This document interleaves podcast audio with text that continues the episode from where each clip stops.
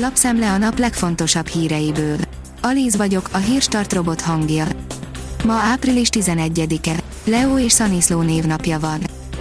Szakszervezet a szülők alapos indok esetén kérhetik, hogy ne kelljen iskolába menni a gyereküknek, írja a 24.hu.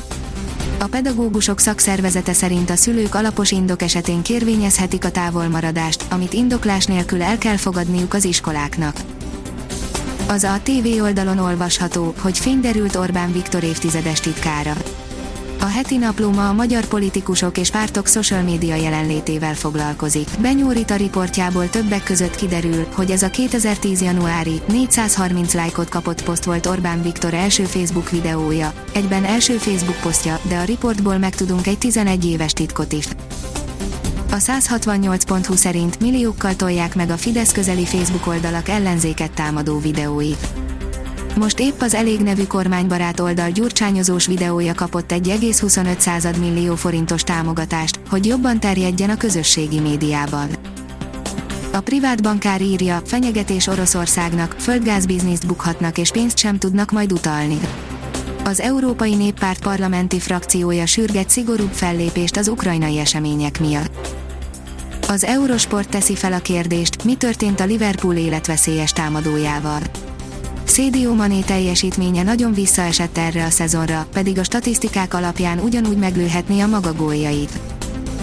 A pénzcentrum szerint E10 benzin és E5 benzin hol kapható. E10 benzin autólista és hasznos információ. Az autózással kapcsolatban sosem lehetünk igazán biztosak abban, hogy az újabb és újabb szabályozások nem módosítják egy gyökeresen a közlekedésről és a tankolásról alkotott elképzeléseinket.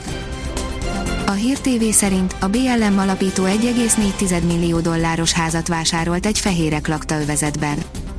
A BLM-et Patrice Kalors 2013-ban alapította Alicia Garzával és Opál Tometivel közösen, de közülük jelenleg már csak Kalors tevékenykedik a mozgalomban. Az Agroinform teszi fel a kérdést, tudod, mely országok Európa legjelentősebb zöldségtermesztői. Az Európai Unióban a zöldségtermés mennyisége 2020-ban 59,53 millió tonna volt, ami közel 1%-os csökkenés az előző évhez képest. Az egyes tagállamok és az egyes termékek tekintetében azonban eltérő eredmények vannak.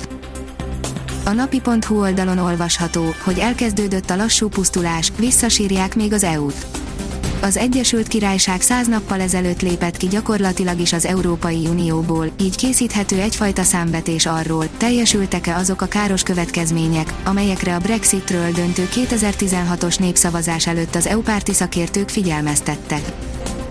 Az Infostart szerint AstraZeneca kockázat, érdekes és kézzelfogható adatok jöttek Brit becslés szerint 250 ezerből egy embert érinthet az AstraZeneca oltásának nagyon ritka mellékhatása, a vérrögök kialakulása alacsony vérlemezkeszám mellett, míg az EMA 100 ezerből egy emberről beszél. Az m4sport.hu szerint a 96. percben mentett pontot Debrecenben a Nyíregyháza. Egy egyes döntetlennel végződött a Merkantil Bank Liga keleti rangadója. A kiderül oldalon olvasható, hogy több napra visszakanyarodunk a télbe. Hétfő estétől komoly változás következik be időjárásunkban, ugyanis nyugat felől egy ciklon helyeződik a Kárpát-medence fölé, amely több napon keresztül hideg, csapadékos időt okoz. A Hírstart friss lapszemléjét hallotta. Ha még több hírt szeretne hallani, kérjük, látogassa meg a podcast.hírstart.hu oldalunkat, vagy keressen minket a Spotify csatornánkon. Az elhangzott hírek teljes terjedelemben elérhetőek weboldalunkon is. Ha weboldalunkon hallgat minket, az egyel korábbi adás lejátszása automatikusan elindul. Beállíthatja, hogy az összes korábbi adás, vagy csak az aktuális tematika hírei következzenek. Köszönjük, hogy minket hallgatott!